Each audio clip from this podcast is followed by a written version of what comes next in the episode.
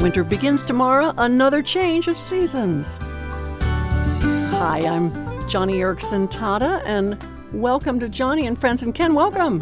Well, thank you, Johnny. It's always nice to be here with you. And Ken, whenever there's a change of seasons, I like to think it's God's way of getting us ready for something new, something fresh, something exactly. uh, a little different.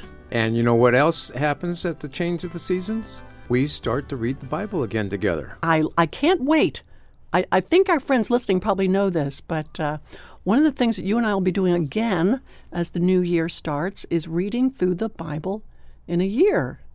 It's most exciting, Johnny. You know, I started this six years ago, and I did it by myself the first year, but then decided to do it together as a couple. You'll never know how it warmed my heart when on December, whatever it was, the last week of December that year, you said, hey, won't you join me, Johnny, in reading through the Bible in a year? That was and so... you know what's really neat that we were able to do this year? What?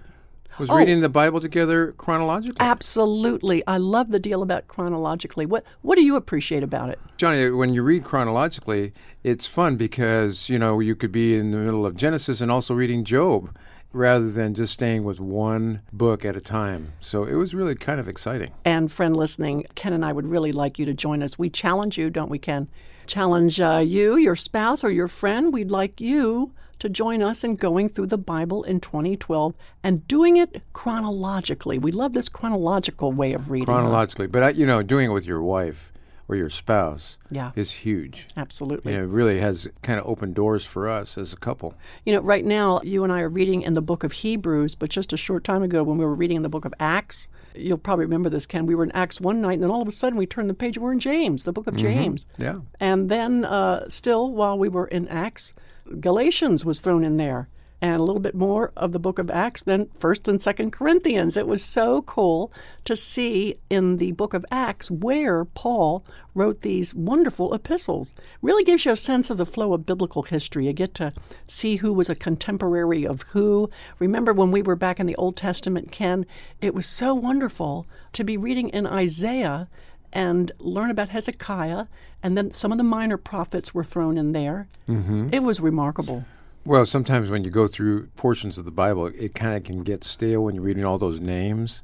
But this way, it kind of kept it alive for us because it kind of gave us a, a timeline to follow. Yeah. And that was very cool. Yeah, very, very neat. So, friend, if you'd like to join Ken and me in this fresh commitment to read through God's Word chronologically next year and uh, do it in a year, then visit our radio page at johnny and friends dot org. We've taken the actual reading schedule off the Bible Gateway website, but we've condensed it into just three pages so that you can fold it and easily tuck it into your Bible. And Johnny, you know, if, if folks don't want it to go online, they can write us at Johnny and Friends, P O. Box three three three three, Agoura Hills, California, nine one three seven six. Right. However you do it, just do it, right?